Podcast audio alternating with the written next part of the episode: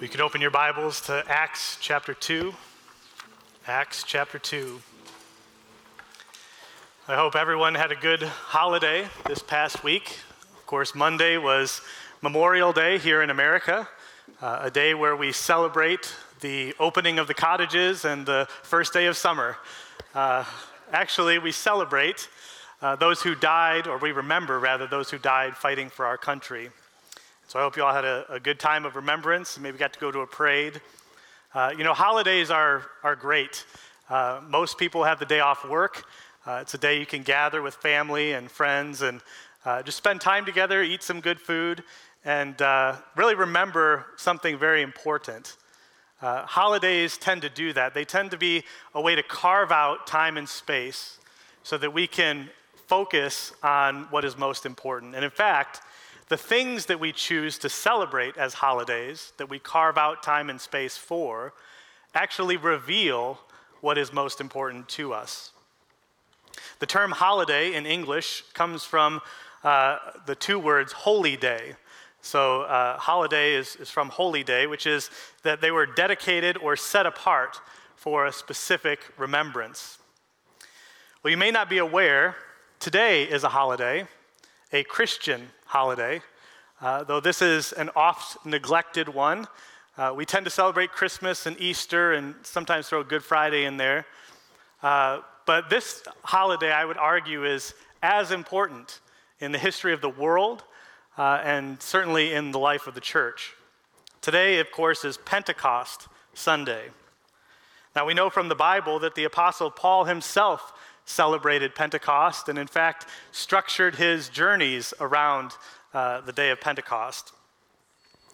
And Pentecost is the day where Christians celebrate when God came to church.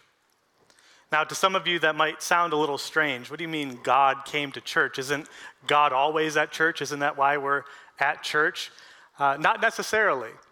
Uh, it is entirely possible for religious activity to be taking place and God not to be in it. And so for Pentecost, it's not only a day to remember the unique and uniquely significant day of 2,000 years ago, but it's also a chance to remind ourselves what it looks like when God is in our midst. And so, our big question that we want to ask today is how do we know if God is in our midst? So, Acts chapter 2, this is a time when Jesus had risen, he had ascended to the right hand of the Father, and he had left the church with a promise.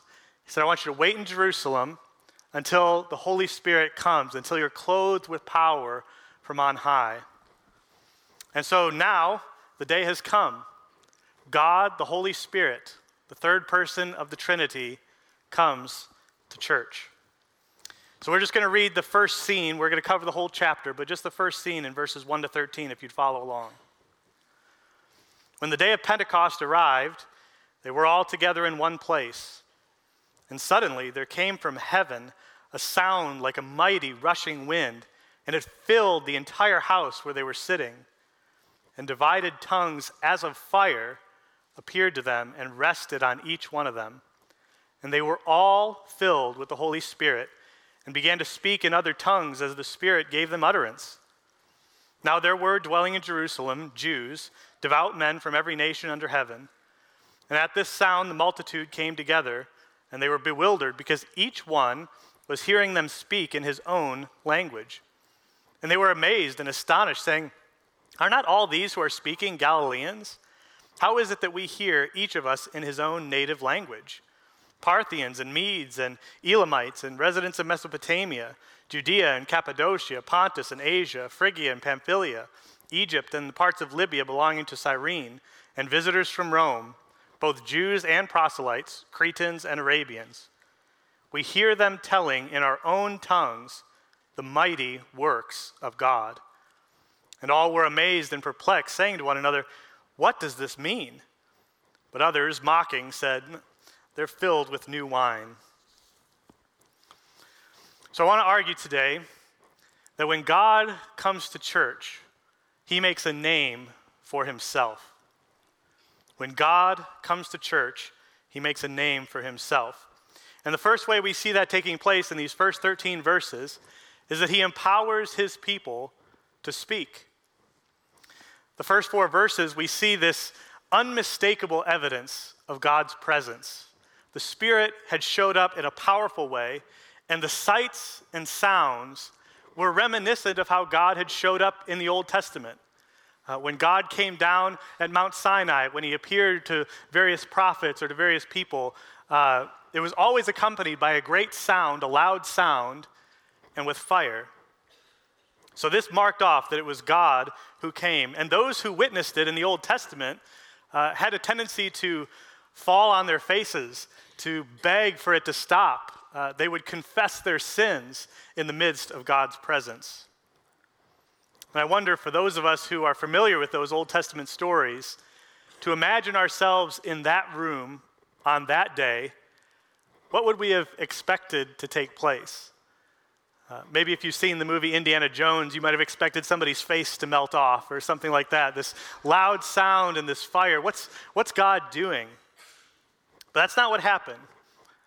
When God came, it says the tongues of fire rested on each person, and they were all filled with the Holy Spirit.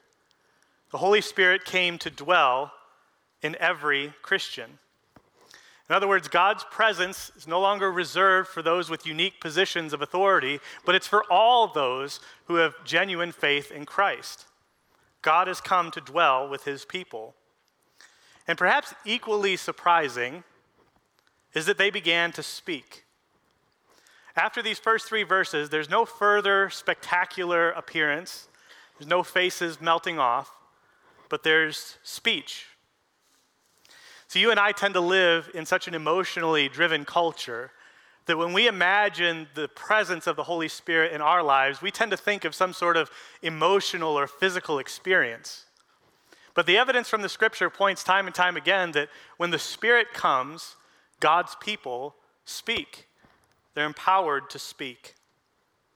And so for us today, as we remember Pentecost, uh, we won't experience the kind of sights and sounds that they would have experienced in the room that day. But we too see the evidence of God's presence among us as his people are empowered to speak. In the book of Ephesians, when the Apostle Paul says to be filled with the Spirit, it's all about addressing one another and singing and giving thanks, and in other passages, teaching one another. The evidence of the Spirit is in the speech. And besides the wind and the fire, there was something else unique uh, to the events of that day, which was the saints had this supernatural power. That's verses 5 to 13. When they spoke, they were able to speak in the heart languages of people uh, from all over the world. Presumably, based on the evidence of the question, uh, that these were languages they had not previously learned. A literal translation of verse 8 is how is it that we hear each of us in our own dialect in which we were born? So it wasn't just that they heard, it was that the church was speaking in those languages. Certainly a miraculous event not to be repeated. But it reveals to us something about the character of God, which is that God wants his people to know him in their heart language. This is why the great missionary project of translating the Bible into different languages and missionaries learning new languages as they go out to the various tribes and people groups is actually an essential part of Christian missionaries. Because in Christianity, God wants to be known in the heart language. This is not like Islam, where the message is corrupted if it's translated out of Arabic, or Judaism, where the children still go to Hebrew school and they claim that the language of heaven is going to be Hebrew. Uh, I didn't get the best marks in Hebrew, so that's not good news for me. but the good news is, in Christianity, God wants his people to know him in their heart language. And this overcoming of language barriers is actually in itself an act of redemption. See, way back in Genesis 11, everybody spoke the same language. You can go back and read it for yourself sometime. But in Genesis 11, everybody spoke the same language, and they used their common language to defy the commands of God. God had said, Be fruitful and multiply and fill the earth. Well, in Genesis chapter 11, verse 4, the people who spoke the same language said, Come, let us build ourselves a city and a tower with its top in the heavens, and let us make a name for ourselves, lest we be dispersed over the face of the whole earth. In clear defiance of God's command, in seeking to grasp for glory that did not belong to them, they used their language to defy God. But it wasn't just disobedience to God. Of course, it wasn't good for them. It wasn't good for humanity to live in the kind of uh, sinful way that they were living. And so, at the end of the story, in chapter 11, verse 9, says, The Lord confused the language of all the earth, and from there the Lord dispersed them over the face of all the earth. So in Genesis 11, because of their defiance of his commands, God brought judgment by confusing the language of the people. But here at Pentecost, God overcomes that judgment on sin. He redeems it by empowering his people to speak in all these heart languages. And unlike Babel, where the people wanted to make a name for themselves, at Pentecost, God made a name for himself. See, it's not just that they were saying something in their language. Uh, it's not like they're going around like donde está el baño you know for those of you who know spanish. Like it's not just that they were speaking in their language it was that they were declaring verse 11 the mighty works of god. God was making a name for himself. And so we ought to know today that we can be confident god is in our midst when he empowers his people to declare his mighty works See, when we come to church, we don't come to make a name for ourselves. We don't come to hear about what we have done or what we can do. We come to hear about what God has done. And a church that is only focused on its activities and its possibilities is actually a church devoid of God. Because when God comes to church, he makes a name for himself. But the miraculous sign is not sufficient. Uh, the speech is the clear thing, right? So the people ask the understandable and important question in verse 12 What does this mean? We're hearing these languages. We heard the sound of the wind. Probably didn't see the fire. That might have been just in the room there.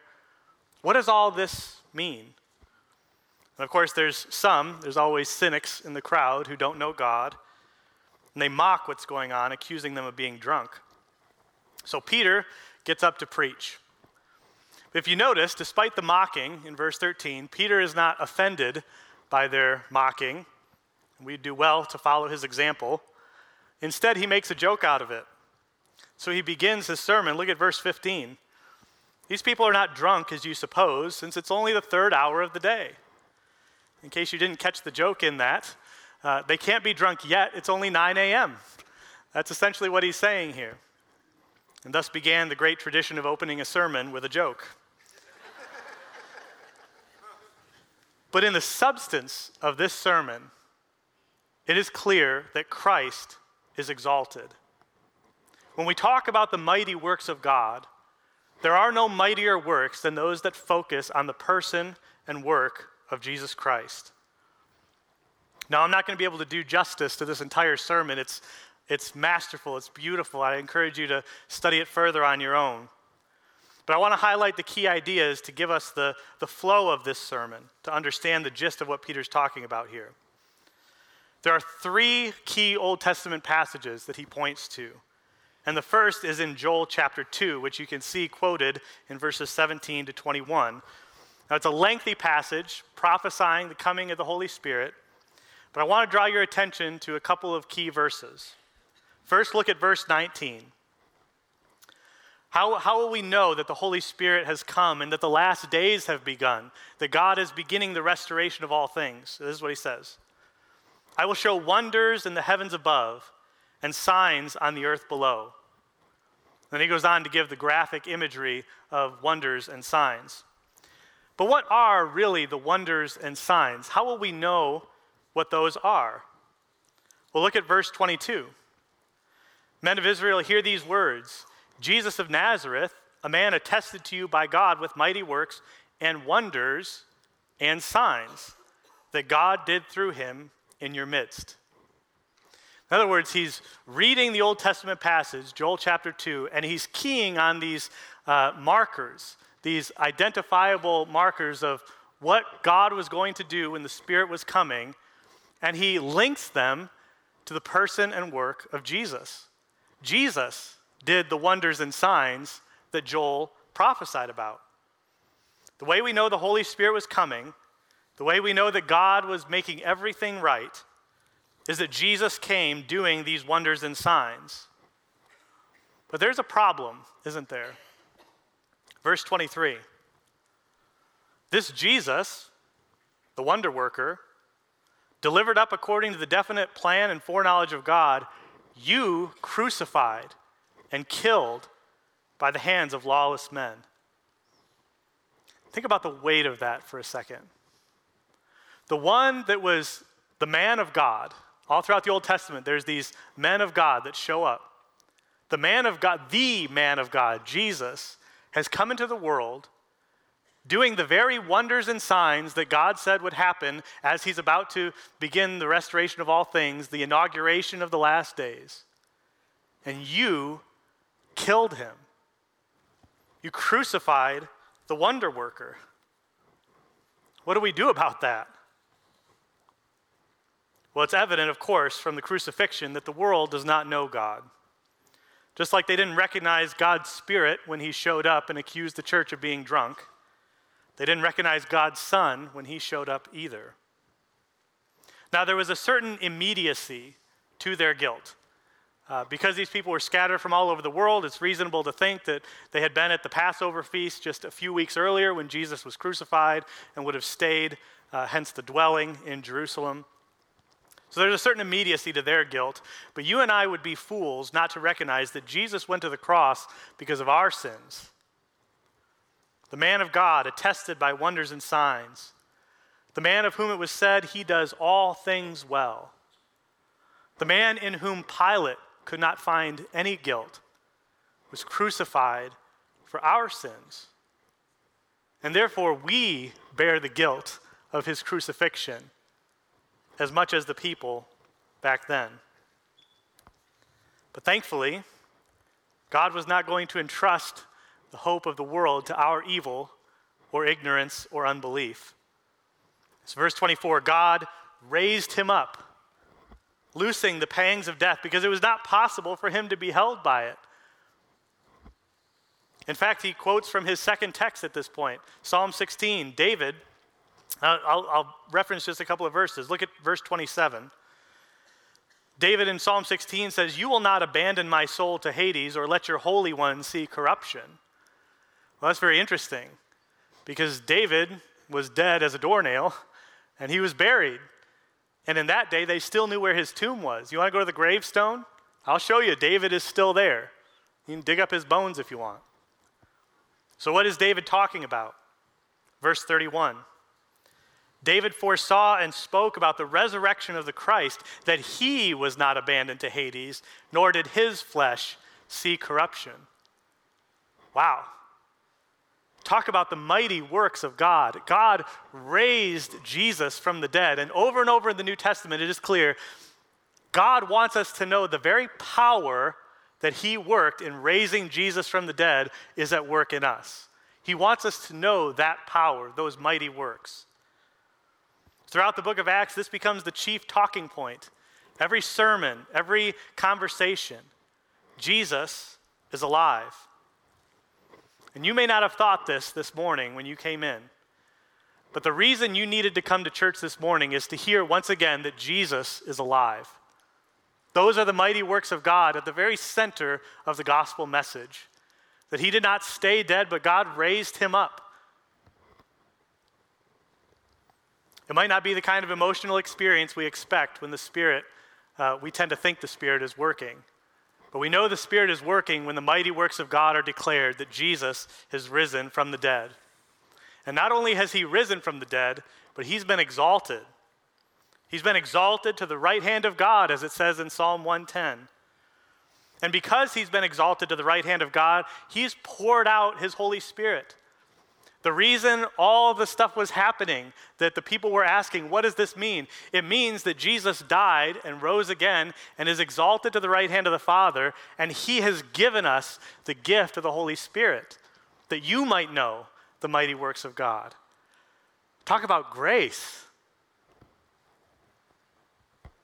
And because he is seated at the right hand of God, he is seated there until all his enemies are made his footstool. And over and over in the book of Acts, the second piece of the gospel is not only that Jesus has risen from the dead, but by virtue of his resurrection, he's the one that's been appointed to judge the living and the dead. And so when God comes to church, his people speak, and Christ is exalted. God's people love to hear about Jesus, don't you? You came to church this morning, most of you, hopefully to hear about Jesus. Tell me again the story of Jesus. I've heard it before, but tell me again. Tell me the story of Jesus and his glory, of Jesus and his love.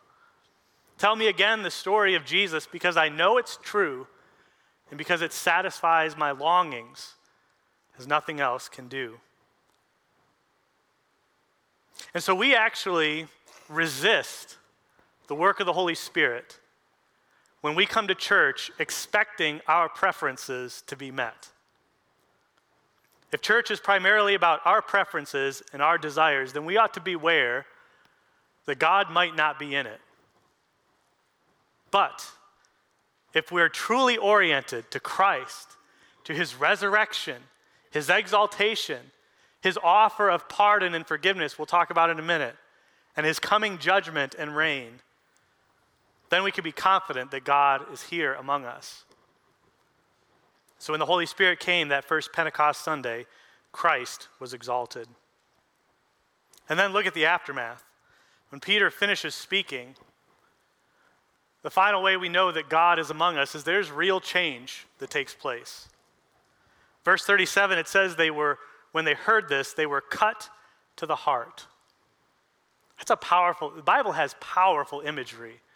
When you really stop and meditate on what's happening there, they were cut to the heart. And I wonder, maybe you've been coming to church a long time. Has the gospel ever cut you to the heart? Has the realization of your sin that led Jesus to the cross, has, that, has the weight of that ever really hit you? And not only the consequences of sin, I mean, there is a place for the fear of judgment, and certainly all of us have the fear of man and the consequences that come with that. But I mean, like a real heaviness that I have rebelled against God. I am in the wrong. We have a hard time saying that. We have a hard time saying, I'm wrong. But to feel the weight of our sin and to feel the gravity of Christ's resurrection and exaltation. And to know the truth that he's coming one day to judge.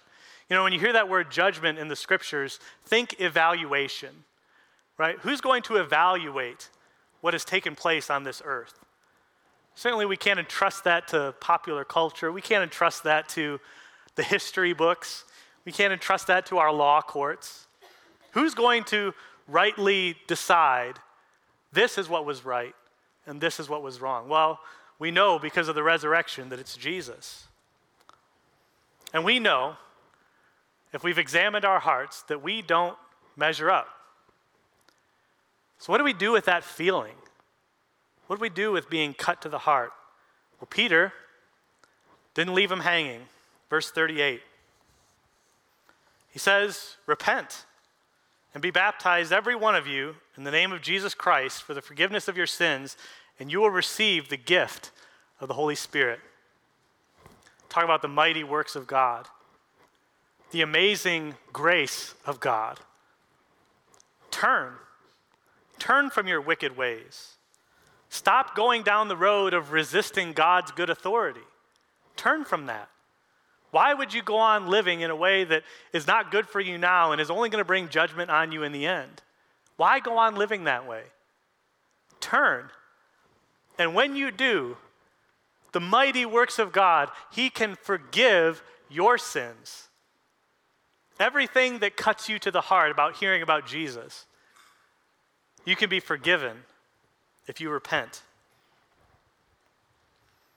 And when we repent and we find the offer of pardon and forgiveness of sins in Christ alone, not being a good person, not pretending like we're good enough, He also gives the gift of the Holy Spirit that we might experience joy and happiness and victory over those sins that have plagued us for so long.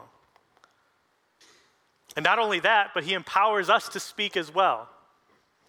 The gift of the Holy Spirit means every Christian can testify that Jesus is alive, that He's coming again, and the way to be forgiven is to repent now.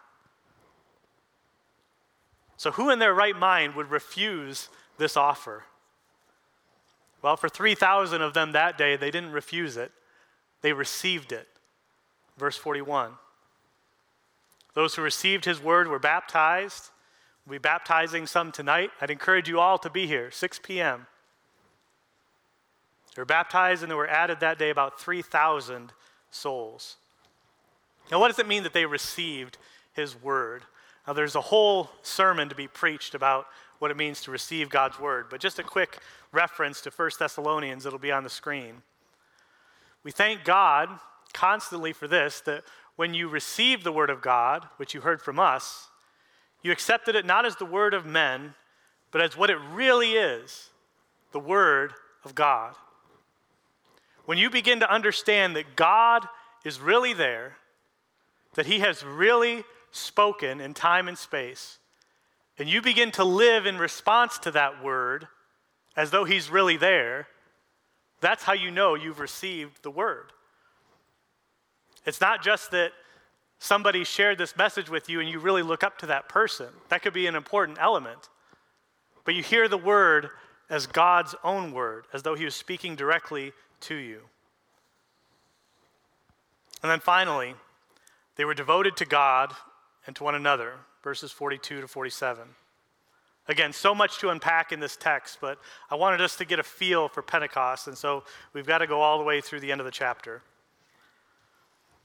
When people love one another truly, when they're devoted to God and generous towards one another in response to the gospel, you know that God is in it. You know that God is in it by the fruit that it bears. This is how my Father is glorified, Jesus said, that you bear much fruit. This is how we want things to be. Let me just read the passage quickly. We've got time. Says, They devoted themselves to the apostles' teaching and the fellowship and the breaking of bread and the prayers, and awe came upon every soul, and many wonders and signs, there they are, being done through the apostles. And all who believed were together and had all things in common and they were selling their possessions and belongings and distributing the proceeds to all as any had need. And day by day, attending the temple together, breaking bread in their homes, they received their food with glad and generous hearts, praising God and having favor with all the people. The Lord added to their number day by day those who were being saved. This is what we want life to be like, isn't it?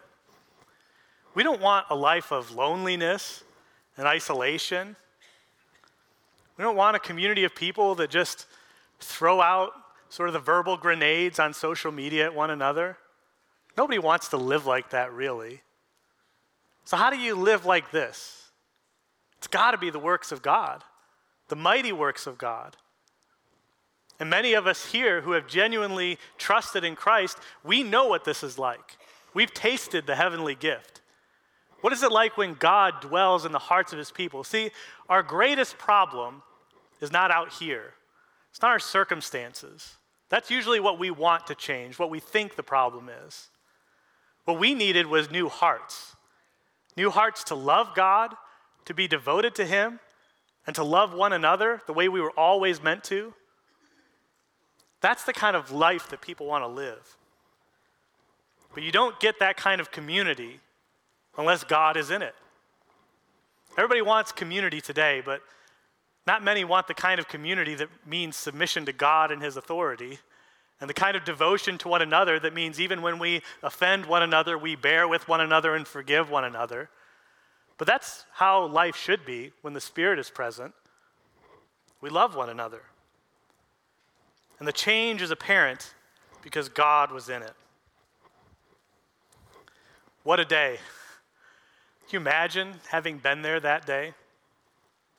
To see the kind of sights and sounds, but more importantly, to experience the presence of God in a renewing and glorious way.